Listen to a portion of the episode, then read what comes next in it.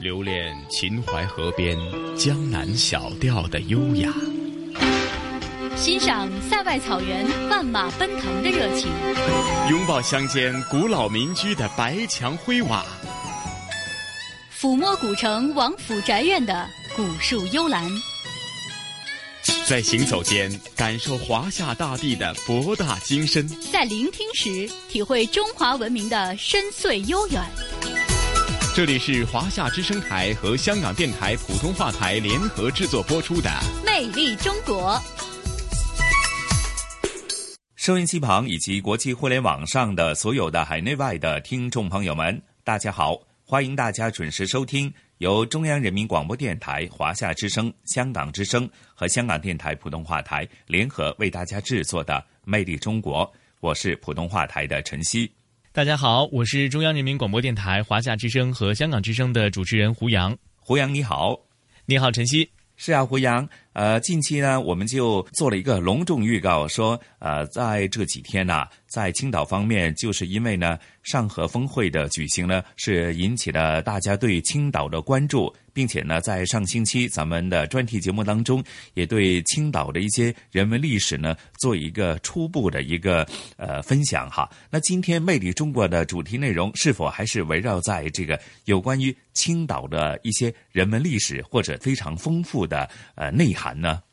没错。那今天的节目当中呢，我们要向大家隆重的哈、详细的来梳理一下青岛这座城市的发展历史。呃，将为大家推出的是上下集的广播专题节目，叫做《青岛史话》。在这两期节目当中呢，我们将为大家详细的来介绍一下青岛这座城市发展演变的历程，并且在这些历史当中，他们的那些非常难忘的、非常经典的、也非常珍贵的，来自于文化艺术。还有很多领域的这些瑰宝们。那说到青岛呢，其实很多的朋友都会觉得它是一个非常年轻的城市，而实际上呢，我们在这个青岛市博物馆当中所了解到的这些展品呢，已经可以追溯到七千多年以前的青岛的历史了。可以说呢，青岛这个城市呢，和它所在的山东省一样，都是见证了中华民族，特别是华夏文明发展演变的一个全部的历程和过程。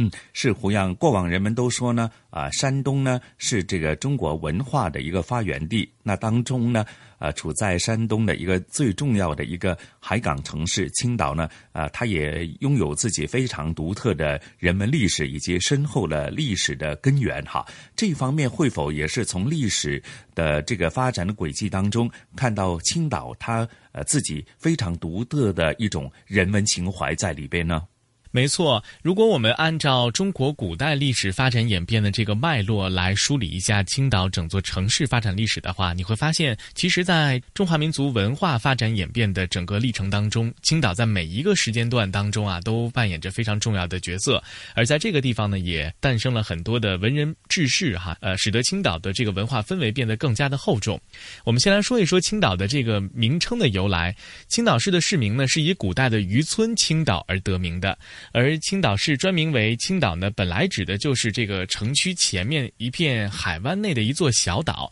当地人呢，管当初的这个小岛叫做小青岛。那说到青岛呢，其实在这儿要跟大家分享到的是它非常厚重的文化当中，但是有三个在今天看来还是有些意思的文化现象，就是所谓的青岛有三怪。而这三个相对奇怪的这个部分啊，也是从一个侧面展现了青岛这座城市在地理、历史、人文不一样。的的这些氛围，第一怪啊，就是他们喝酒要用塑料袋。我们都知道，青岛一直以来呢都是以这个海鲜和啤酒而闻名嘛，因为它这个距离海边比较近。而在当地人的这个眼中呢，啤酒文化一定是青岛众多文化当中非常浓墨重彩的一笔。而说到青岛的啤酒文化，可以说当地的民众对于喝啤酒而言有着非常深厚的心得。很多的民众呢，也是在跟我们聊天的时候，向我们介绍了不同的品质的这个啤酒，比如说生啤、熟啤。还有围绕着喝啤酒所衍生出的一系列非常有意思的社会活动，而第二怪呢，说到的就是这座城市相对开放包容的一个状态了，就是这里的小妹喜欢嫁给老外。这也是被大家称作是青岛第二怪的一件事情哈。由此也可以见到，其实从古至今，青岛作为一个非常重要的港口，它的这种开放包容的城市心态和气质，也一直呈现在每一个青岛市民的这个身上。当然，第三怪呢，说到的就是它的这个地理环境了，坐车没有走路快。什么意思呢？其实青岛的这个环境其实跟呃香港的这个地理环境很像。我们去到青岛的时候，大家看到的这个街道很少有正东、正西或者是正南、正北方向的街道，这个是很少的。而且呢，从路面的角度上来说呢，其实是相对崎岖的，因为它会有很多的坡路，无论是上坡还是下坡。所以呢，如果大家到了青岛去问路的话，可能很多的这个市民很难会告诉你要往东走还是往西走，他们更多的是要告诉你往左转还是往右转。其实这样的一个地理位置，也是青岛整个城市建设和发展过程当中绕不开的，或者说是紧紧依托的这样的一个地理因素。所以这三怪呢，也从不同的这个侧面哈，向大家展示了一下青岛独特的这个人文历史还有文化的风貌。青岛的另外一个文化现象就是，除了博物馆之外，还会有很多的名人故居。这些名人故居的背后呢，除了有非常精彩的历史故事之外，也从另外一个侧面反映了当时那个年代，呃，青岛这座城市非常浓郁的文化氛围。比如说，我们去到了康有为的故居啊，去到了老舍的故居。除此之外呢，在这里还有很多中国文学界的这些巨匠，比如说萧红、萧军，比如说沈从文等等等等。而这些文学大家和历史大家，他们很多的著作，包括文学著作、绘画著作，甚至是历史著作。最终都是在这里完成的，所以呢，很多青岛市民也是非常的自豪，说如果大家来到我们青岛的话，可以感受到的，除了是博物馆当中这些珍藏着的属于当时那个时代印记的文物，还有就是这些非常著名的，同样也是非常珍贵的这些名人的故居。所以呢，有机会的话，欢迎大家呃来到青岛，除了去吃海鲜、喝啤酒，感受一下这个饮食文化之外，不妨呢到这个博物馆还有名人故居去看一看，去感受一下别样的青岛风采。嗯，好的，那胡杨啊，咱们就事不宜迟，马上去感受呢有着厚重的人文历史的今天的《魅力中国》专题《青岛史话》。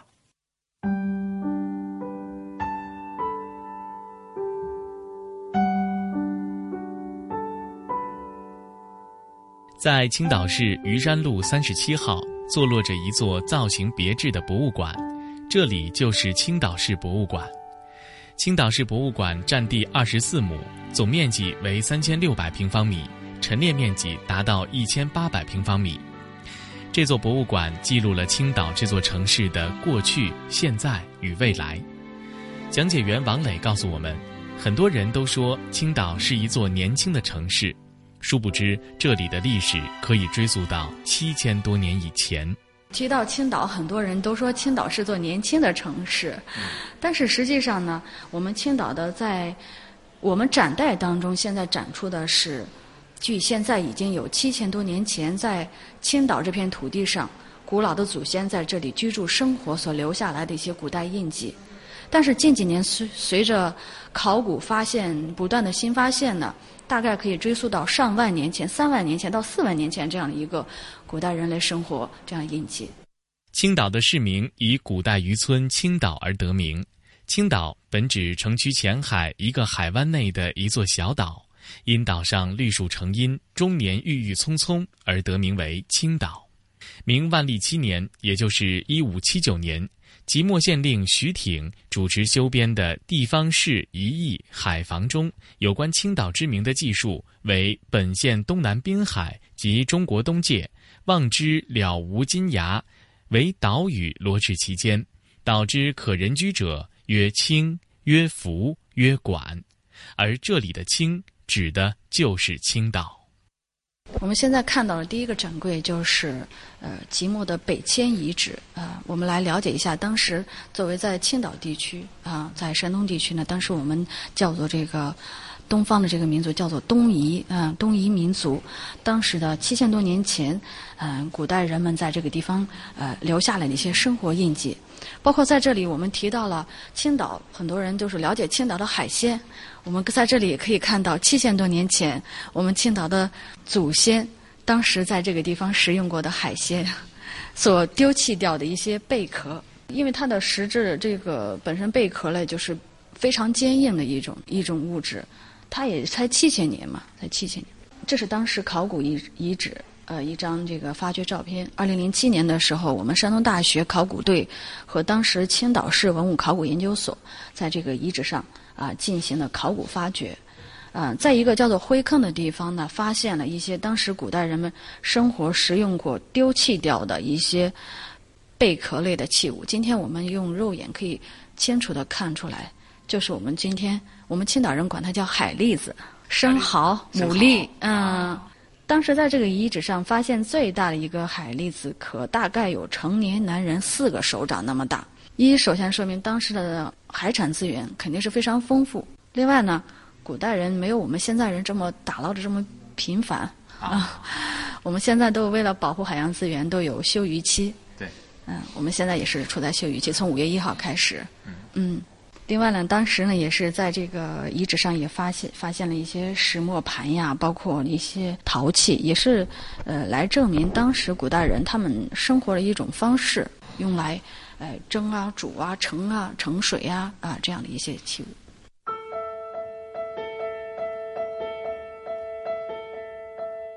新石器时期，青岛是东夷人繁衍生息的主要地区之一，遗留了丰富多彩的大汶口文化、龙山文化和月石文化。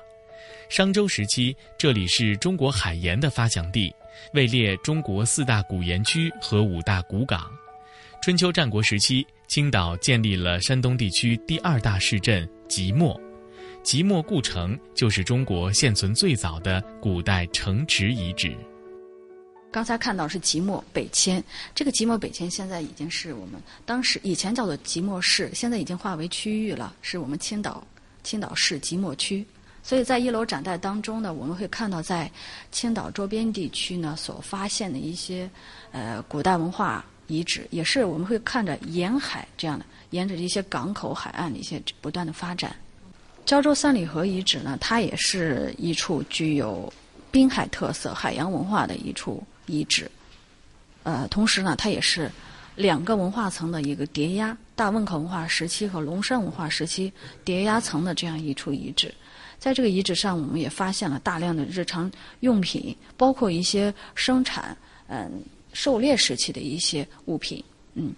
嗯，这件具有标志性的这个陶龟啊，它是古代人用来当时大汶口文化时期当时用来盛水盛酒。一件器物，一般当时也是有褐色，还有红陶。嗯，这种陶龟呢，古代人可以对它进行加热、煮水呀、煮酒啊，因为它是一件盛水盛酒器物。通常也是三个足或四个足这样的啊，三足比较多一些，三足会多一点啊，多一些的。嗯，四足的话，我们就是看到一些嗯动物型的一些陶龟了。对，这有一个。狗形龟，狗形的这个陶龟啊，在它的这个背部有一个口。嗯，其实它也是当时在遗址上也发现了这种狗形龟啊、猪形龟，它也是为了反映当时家畜的饲养业，也是当时也开始应用了啊，有动物的造型。它这个文物嘛，它就是生活的一些真实的写照，把当时的距今大约有多久？呃，我们刚才看到是七千多年，然后这个大汶口文化时期大约是距现在五六千年的一个历史，龙山文化时期是四五千年的这样的一个历史。嗯，在这里展现的这一组呢，就是大多呢是用来一些狩猎时期打猎呃使用过的一些物品，比如这个石纺轮、石箭头、石球。对，像这些石球啊，嗯，也是用来打击，呃。投掷，哎，投掷猎物使用的，包括这个玄机，因为这种玄机就像它的名字一样，我们可以看一下这个玄机，嗯，玉玄机啊，还是个玉玄机，它是个玉玄机，对，玉玄机呢，其实嗯，也有的说呢，它是一种呃航海测量的仪器，但是目前也没有得到进一步的推证推断，啊，有的说呢，它可能就是类似于我们今天的呃。飞镖的原理有点像，它也是用来打制的这样。对它这个形状中间是有一个圆孔，然后旁边长得像旋风一样的这个部分。其实这个石坊轮也是后来到了这个钱币，嗯，出来钱币的时候的这个元钱的一个前身。六号的张牙，包括这个海螺，那我们今天还在使用的这海螺也还是这样。龙山文化泛指中国黄河中下游地区约新石器时期晚期的一类文化遗存，属同时并用时代文化，年代为公元前两千五百年到公元前两千年，距今四千年前，分布于黄河中下游的河南、山东、山西和陕西等地。龙山文化源自大汶口文化，为汉族先民创造的远古文明。而山东龙山文化又称作典型龙山文化，其分布以山东地区为主，上承大汶口文化，下续月石文化，而龙山文化在青岛也留下过印记。紧接着这边看到的就是距现在四五千年的一个龙山文化时期。龙山文化时期呢，有一种典型的陶器叫做蛋壳陶，蛋壳陶，因为它的胎体的薄如蛋壳。啊，就是我们今天吃鸡蛋蛋壳这这两个字，对，蛋壳。所以呢，因为它当时最薄的这个蛋壳大约有零点三毫米，哇，最后也差不多一毫米左右。啊，我们来看一下这件高足杯，其实它的感觉上就有点像我们今天的那种高脚杯的，因为我们看到中间呢有锥刺的一些小孔，那古代人也是为了增加器物的一些美感。中间锥刺的一些小孔，只是上面那一部分可以盛水盛酒。呃，另外在这一组这个文物当中呢，我们还会看到一件跟其他展品不太一样的，就是这件袈裟的这个白陶龟。这件白陶龟呢，我们从外形上来看的话，它有点像一只白天鹅一样，嗯，昂首挺胸的样子，对，举止也非常的高贵。其实它也是当时东夷族、东夷先民对于鸟的图腾的崇拜。所展现在器物上，嗯，这一件呢也算是我们这个展柜当中的一件明星的呃作品，嗯，展品对是袈裟白白陶龟，嗯，这是当时在这个遗址上发现的一些，包括我们黄铜的这个钻形器啊，在三里河这个遗址上发现龙山文化时期的啊，大约是距现在已经四五千年的黄铜，另外还有这个遗址上还发现了鱼骨。我们这个当时发现之后呢，专家通过这个鱼骨的分析呢，啊，也看出来还是今天我们还在食用的这些海鲜。啊，包括像鲷鱼。啊，对，黑鲷这是对，这个学名对鲅鱼，对，青岛的春鲅鱼在上市的时候差不多是四五月份，五月份已经今年休渔期，所以今年会特别早，呃，而且青岛有一个民俗。至于这个民俗从什么时候开始的呢？呃，我现在没有做深一步的研究，但是我们现在一直呃都有这样的一个习俗，就是作为青岛的女婿，一定是在春天会给老丈人家、丈母娘家送鲅鱼。青岛会有，就是春秋两季都会有盛产这个鲅鱼，但是秋鲅鱼的味道就没有没有送秋鲅鱼的，都是这种春鲅鱼。它鲅鱼它其实学名叫蓝点马鲛啊，而鲅鱼确实特别的，就是我们平常就是红烧啊，或者是做鲅鱼鲅鱼饺子，对，鲅鱼饺子非常有名。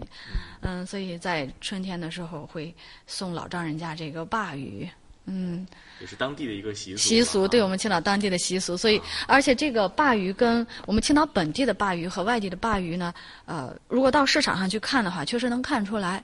就是区别呢，就是它它这个表皮，青岛的本地的鲅鱼呢，它表表面会发着一一层这个蓝绿色的光，不管从正面侧面，就是怎么看呢，是它是会有蓝绿色的光。但是外地的鲅鱼呢，不是青岛本地产的，它会比较发灰暗灰一些。它没有那种折射那种耀眼的光泽，对啊，明白明白。嗯，这个大家记清楚啊，春天送鲅鱼啊，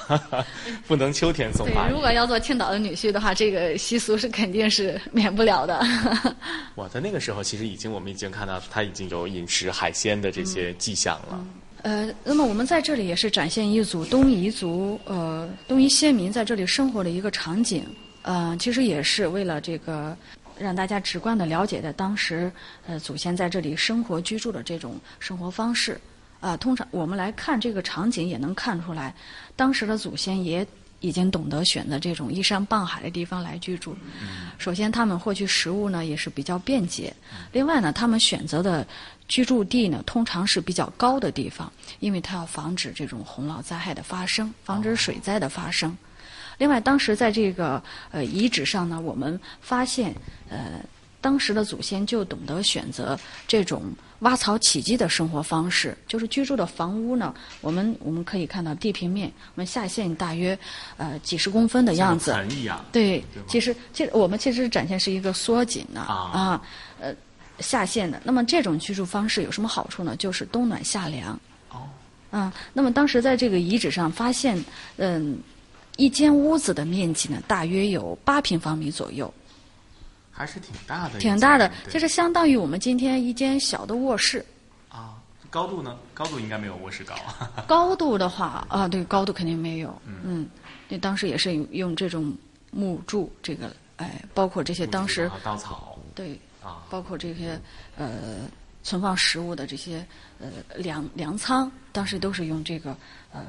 柱柱子来支撑这个房屋。嗯，其实当时也是呃。出现这个呃粮仓呢，也是表明当时的呃生产生活，包括粮食已经有了剩余。青岛历史悠久，文化灿烂。早在七千多年前的新石器时代，青岛地区就出现了人类文明的曙光。早期的东夷族先民用自己智慧勤劳的双手，推动着历史前进的步伐，创造了青岛地区最早的人类文明，留下了丰富的历史文化古迹。这些历史文物遗址既有记录原始社会的北新文化、大汶口文化、龙山文化遗址，也有以平度东岳石村而命名的岳石文化遗址。我们刚才看过了这个。北迁，还有胶州三里河的大汶口文化和龙山文化。紧接着，我们看到了一处目前为止唯一的一处以我们青岛地名命名的古代文化遗址。因为我们知道，按照国际惯例呢，古代文化发现古代文化这个遗址，它以它是以首次发现地来命名的。那么这处遗址呢，是在当时的平度东岳石村旁边发现的，我们青岛地区的呃平度。在这个地遗址呢，就是大泽山镇啊。今天大泽山镇呢，也是青岛在秋季啊，尤其是八月十五左右中秋节的时候盛产葡萄的地方。那大泽山葡萄节啊，非常甜，非常甜美。很有名的 嗯，对地方。那么在这个遗址上，我们发现了也是一些已经磨制的非常光滑的一些石器，新石器时代经过磨制的石器，一些生产工具，亚腰形的石斧，还有这个半月双孔石刀。我们现在其实凑近来看的话，它已经磨制的非常光滑了。对，已经很锋利了。对，嗯，双孔石刀，嗯，推断它是用来绑上这个麻绳，嗯，它绑上这个两个孔，方方便它用来切切割一些东西，包括切割一些呃食肉的一些动物的之类，嗯，这些一般是作为一些呃生产用具了。按照这个。这些文物的这些发掘，呃，专家推断呢，它呢正好填补了我们青岛地区从龙山文化时期呢，一直到春秋战国时期这样的一个历史的空白，啊，呃，时代呢相当于今天的夏代至早商时期这样的一个历史时期，这是当时考古遗址的一张照片。嗯，接着往前看，我们会看到春秋战国时期。齐国东部的两个经济中心，刚才前面提到了，呃，春秋战国时期，青岛，呃，我们青岛也是属于这个齐国的所在地啊，所以在这里了解一下齐国东部的两个经济中心。即墨古城。即墨古城，呃，一个是即墨古城，另外一个是琅琊古港。这个即墨古城呢，它的它是位于今天的平度市古县镇大朱毛村一带。而且这个即墨古城，它的经济地位可以与当时齐国都城临淄相媲美的经济诚意。在这个城市里面铸造的钱币叫做即墨之法化，即墨就是地名，法化是法定货币。啊，它铸造的钱币在齐国的国家，整个齐国都可以全面流通的。啊，嗯，反正我觉得有货币已经很先进了。就证明他的当时的那个管制已经很繁荣了，至少。齐国钱币，因为相对于赵国和燕国的钱币来讲的话，它的体量非常大，它使用的这个青铜呢体量大，所以它在这个钱币界当中也是被称为齐大刀。对，长得是像我们现在看的那个呃水果刀那么大个。对，是这种刀币就是起源于我们山东半岛的一种叫做刀削的工具演化过来的。啊，那个工具是做什么用的呢？其实当时刀削的工具一般是作为一些生产用具，哎，包括我们到了三楼，我们前面的其他一些诸侯国的钱币，包括一些布币，这个布币就是帛的通假字，它是一种铲形的农具演化过来的，啊，逐一的演化过来。这些也是在我们青岛地区呢所发现的一些嗯青铜器，因为我们都知道这个呃春秋战国时期它是一个青铜时代，啊，这些青铜器呢也是代表了人们等级制度划分的一个严格标准。包括这些九鼎八簋，都是古代的一种严格的礼制。在位于胶南市琅琊镇下河村东南五公里的地方，有一座春秋战国至秦汉建筑的台墓，这里就是著名的琅琊台。琅琊台遗址三面临海，海拔一百八十三米，呈船状起伏在众山之巅。春秋战国时期，琅琊已经成为了港口城市。秦始皇统一中国之后，五巡天下，三登琅琊。据记载，我国最早的一次涉洋远航，徐福东渡朝鲜和日本，就是从这里起航的。齐国东部的另外一个经济中心，就是位于我们今天青岛胶南市的琅琊镇。这个琅琊古港呢，它已经是在春秋战国时期的全国的呃五大港口之一了。另外的四大港口，我们可以看到，它分别是今天的秦皇岛、烟台、宁波、绍兴啊几个地方。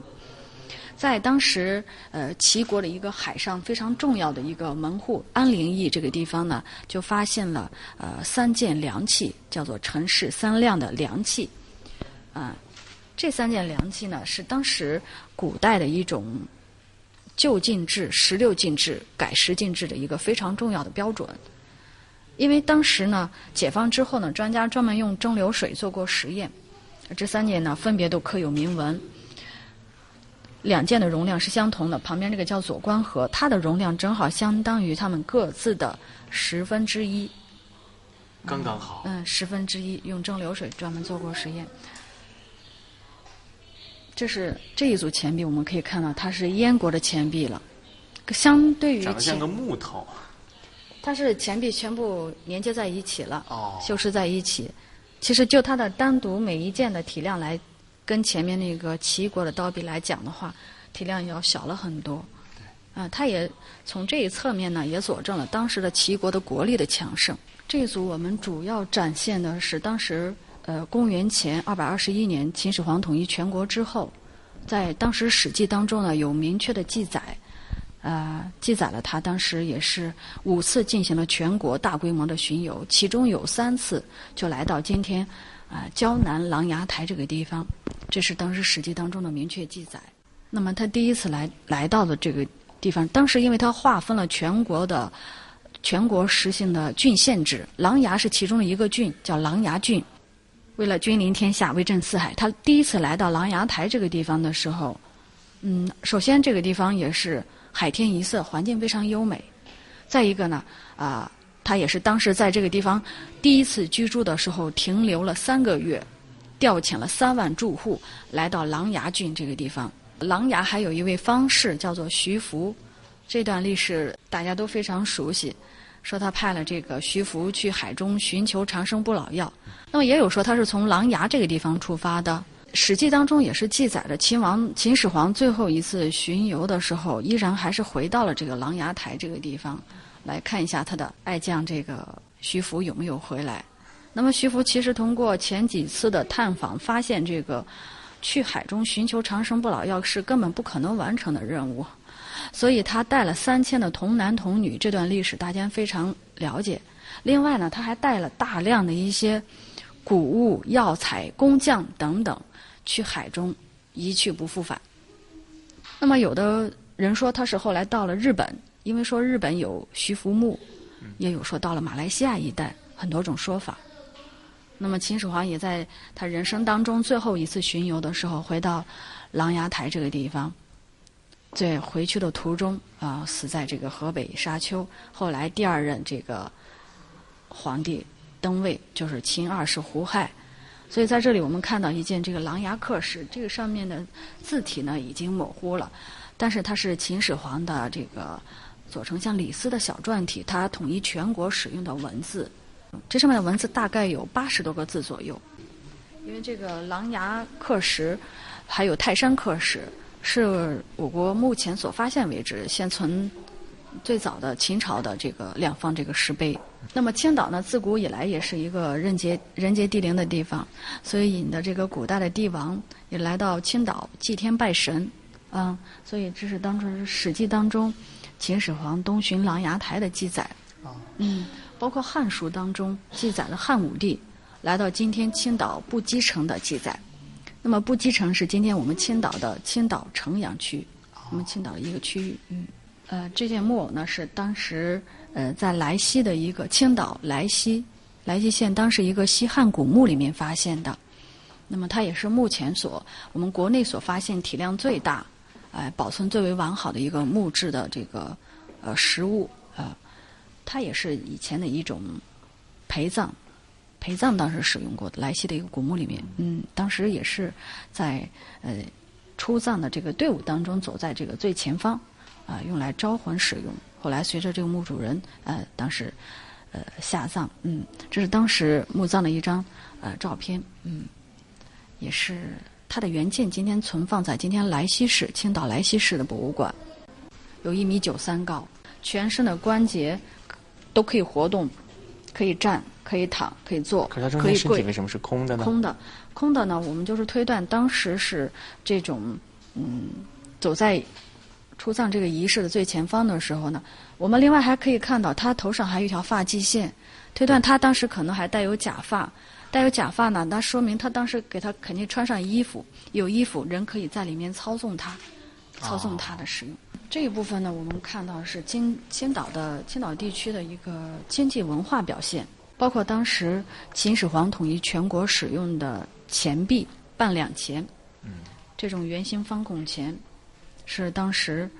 秦始皇统一其他的货币体系，包括布币、刀币、元钱、乙币钱，在他那个时期全部用秦半两来统一，它是一个计重量单位的钱币，也代表了古人的宇宙观、天圆地方。它代表的是一种重量单位半两，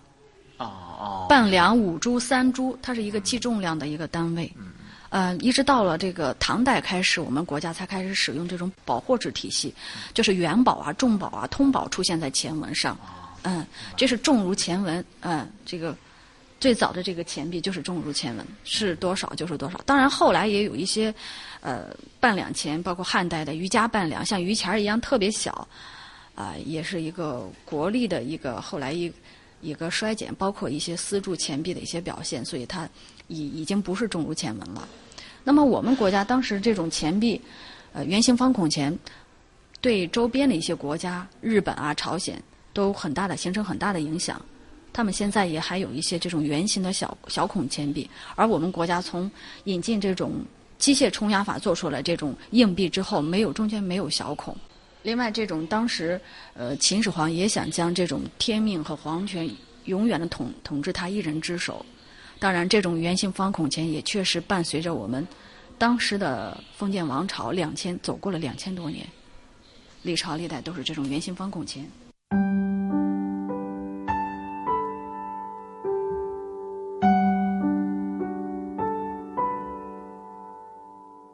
先秦时期是青岛发展历史中灿烂辉煌的文明时刻，也是中华民族发展历程中浓墨重彩的一笔。从新石器时代到秦始皇统一中国，青岛见证了历史进程的沧桑变幻，也见证了民族复兴的艰辛历程。汉代以后，青岛迎来了经济社会发展的重要时期，一大批文化艺术珍品相继问世，开启了不同凡响的新纪元。回望华夏历史，皇帝结婚和老百姓不一样，就是要举行一次册立典礼，表明他是皇后的身份的。聆听东方神韵，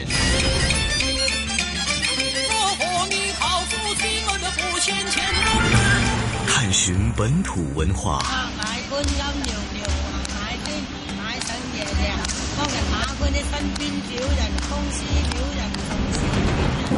乘船瑰丽宝藏。凉风有信呢。草云梦。遗产要活化，要把它重新运用，才是遗产。穿越古今，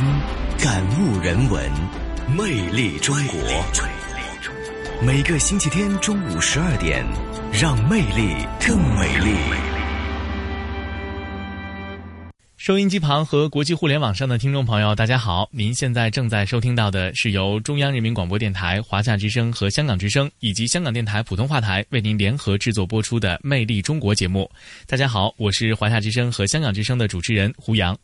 听众朋友们，大家好，我是来自香港电台普通话台的节目主持陈曦。哎呀，胡杨啊，刚聆听了呃咱们的青岛史话的第一部分啊，的确呢，令人们感受到啊，青岛的确有着它自己非常独特的厚重的人文历史啊。没错，其实呢，我们在这一集的专题当中啊，更多的还是在从历史的角度、从时间的这个角度来为大家梳理一下青岛这座城市在中华文明发展史上不同时期的这个发展成果。那今天的节目当中呢，我们只是仅仅的为大家介绍到了先秦，足以见得在先秦之前漫长的这一段时间当中，在青岛这个地方已经有了人类早期的文明，还有人类智慧的这些结晶。而我们在漫步在这个青岛市博物馆的这个过程。当中啊，一件件文物，还有一件件珍贵的史料，也让我们仿佛回到了。几千年前的那个时代，去感受到在这个整个蛮荒时代当中，青岛这个地方人杰地灵的另外的一番独特的感受。我们也期待着在下一期的节目当中，我们将继续沿着这样的发展脉络，向大家去介绍秦朝之后的剩余的一部分的古代史当中涉及到青岛的部分。而在那一部分当中，我们可能更要去看到的是，在古代的封建文明当中，这个独具特色的开放包容的港口城市，它是如如何。一步一步发展到今天的，嗯，是说到厚重的人文历史或者一些历史文化的传统呢？哎呀，胡杨啊，咱们今天的香港故事的主题内容也是与此有关的。那相信呢，近一两个星期呢，相信呢，在无论是从这个商业的角度来讲，啊，或许是从传统的这个过节的角度来讲呢，啊，令到大家已经是呃感受到这个。端午节的这种呃假期的这种呃过节的气氛。隆重的在这个市面上呢是洋溢着哈，呃，从晨曦的角度来讲啊，其实不仅仅是近期了，其实呃，好像刚过了冬天之后呢，呃，就在我家附近的海面上呢，已经看到了很多啊，一直有心去参加龙舟竞渡的这些健儿们呐，已经是呃顶着这个寒冷的天气呢，在练习这个龙舟竞渡比赛的一些练习赛了哈。加上呢，呃，从咱们啊香港人传统的角度来讲，又或者是两广人的传统的角度来讲，哈，在端午节呢都会吃粽子哈。那当然是有甜的，有咸的哈。咱们今天的香港故事啊，同事雨波和嘉宾主持，来自中国旅游出版社的副总编辑一哥陈一年呢，将会和大家分享一下在香港方面呢过这个端午节的一些具体的情况，甚至呢说在过端午节的时候呢，啊，曾经也令大家。比较感兴趣的，或者是呃非常注重的，就是已经被列入了国家级非物质文化遗产的，是咱们香港的大澳端午的龙舟游冲这项活动哈。尤其是大澳呢，又被誉为是香港的威尼斯。那具体的情况是怎样呢？接着下来啊，咱们也事不宜迟，马上聆听这一集的香港故事好吗？好的，接下来咱们就去香港感受独特的端午氛围。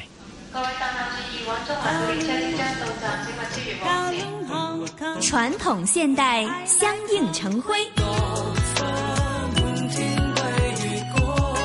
中西文化共冶一炉，东方之珠，动感之都，香港故事，香港故事。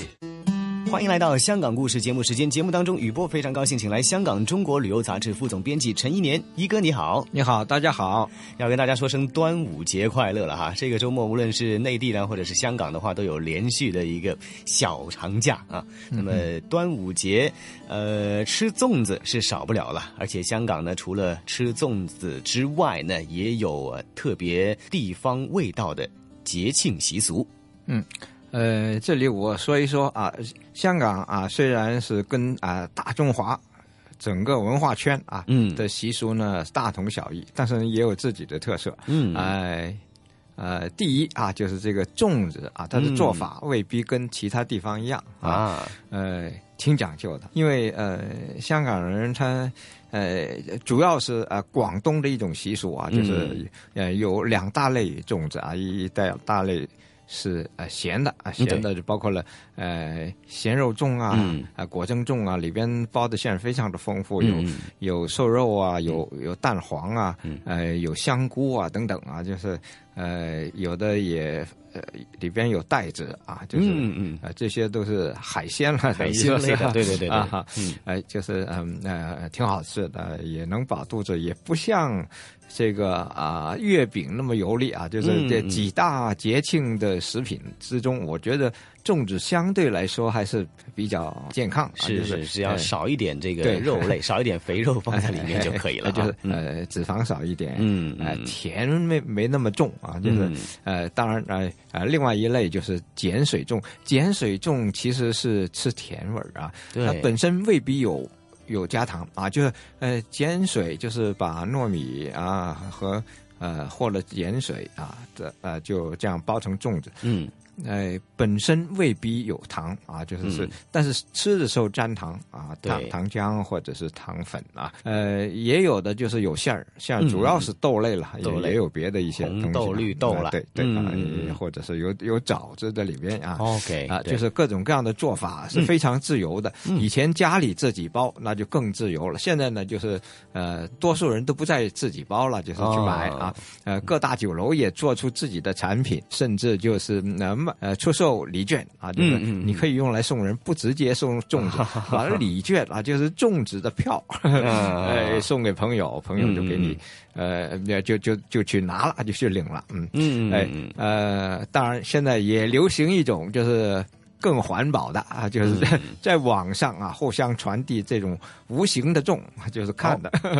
不是真能吃的。哎呦，这个看的不能吃的话，好像不过瘾呢。哎，这有点像，就是呃，现在也不兴啊，呃，过年。送贺年卡之类的啊，嗯，也就是在网上啊一种传递啊一种哎哎这个象征式的象征式的。不过呃粽子啊我还是愿意吃真的，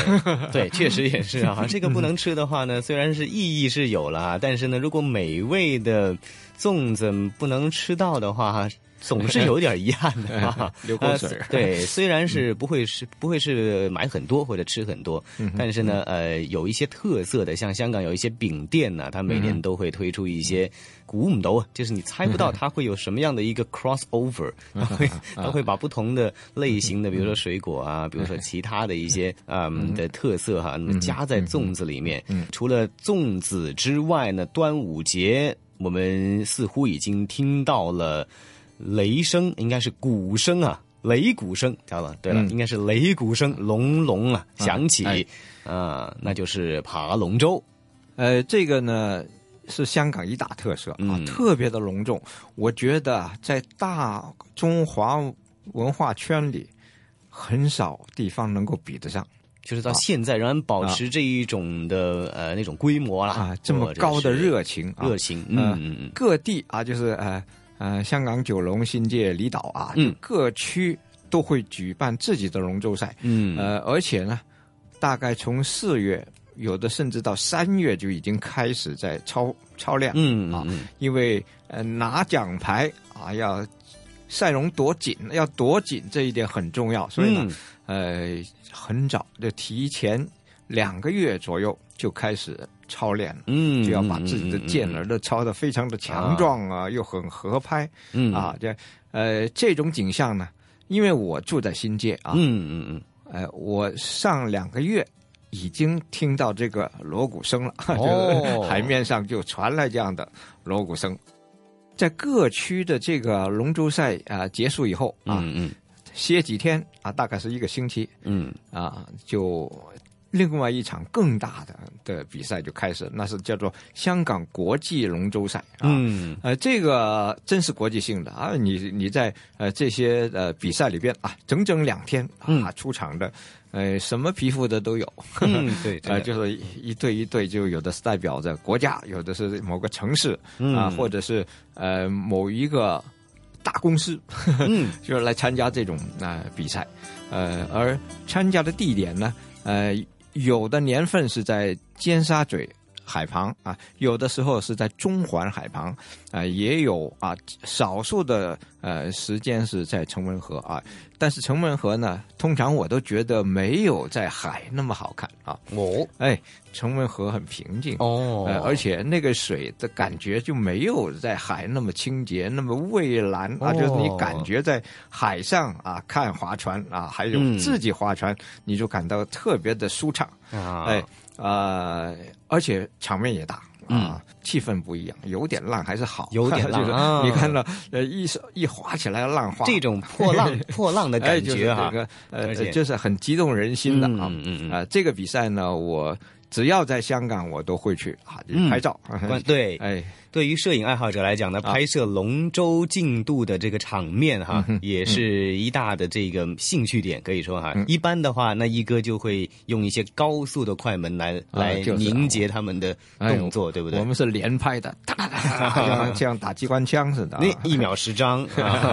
那是希望捕捉到一个健儿或者是这个波波浪啊，那么水滴扬起的那一种的感觉。不，有的时候呢。也会用呃中慢快门，对不对？个别的时候，哎，中慢快门就是这个是叫做呃呃追随式摄影，就拍出了那个背景糊掉了，嗯啊，而人相对的清晰，呃，龙船有点呃就动，但是又相对的清晰，这样呢就有很强烈的动感啊，这是一种技巧。嗯，那另外来讲呢，在仪式上面哈，好像也有一些的讲究。这个仪式醒龙的仪式叫做醒龙啊，就是。要请啊，这个南无先生就是呃，大概相当于道士吧，要给他呃做福去拜天后。嗯，天后是香港的海上保护神嗯，啊，所以呢，一定是要去拜天后的。下水之前，嗯。啊，然后呃，比赛完以后又有一个收龙的仪式啊，就是把这个啊龙头龙尾大鼓都拆下来啊，又重新啊到庙里去上香啊。这个呃，又把这个龙身埋到沙滩啊，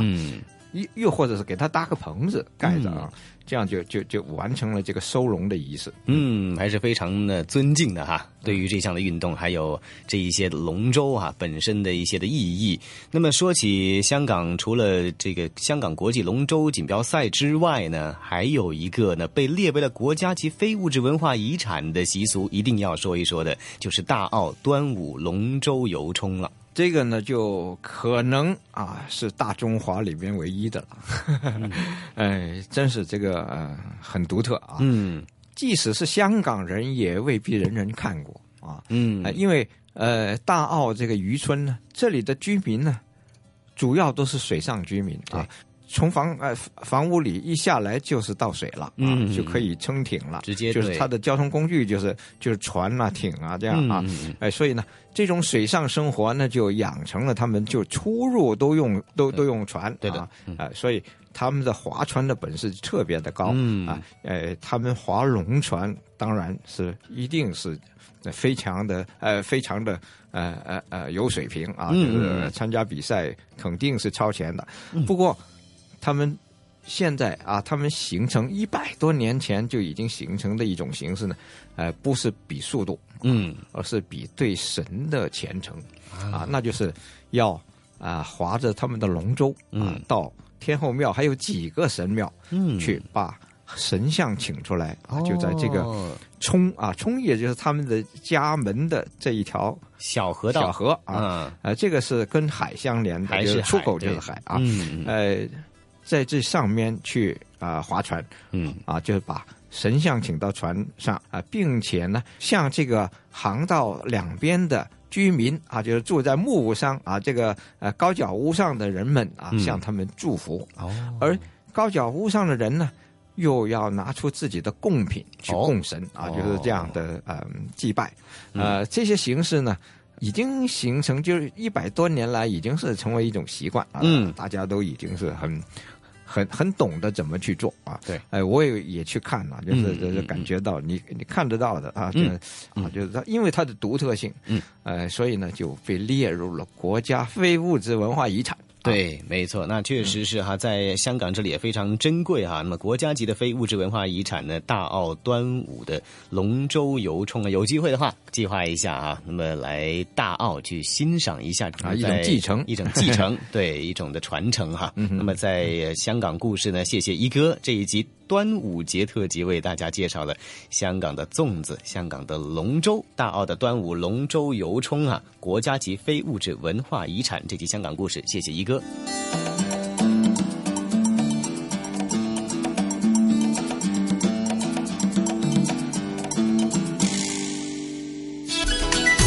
这里是华夏之声台和香港电台普通话台联合制作播出的《魅力中国》。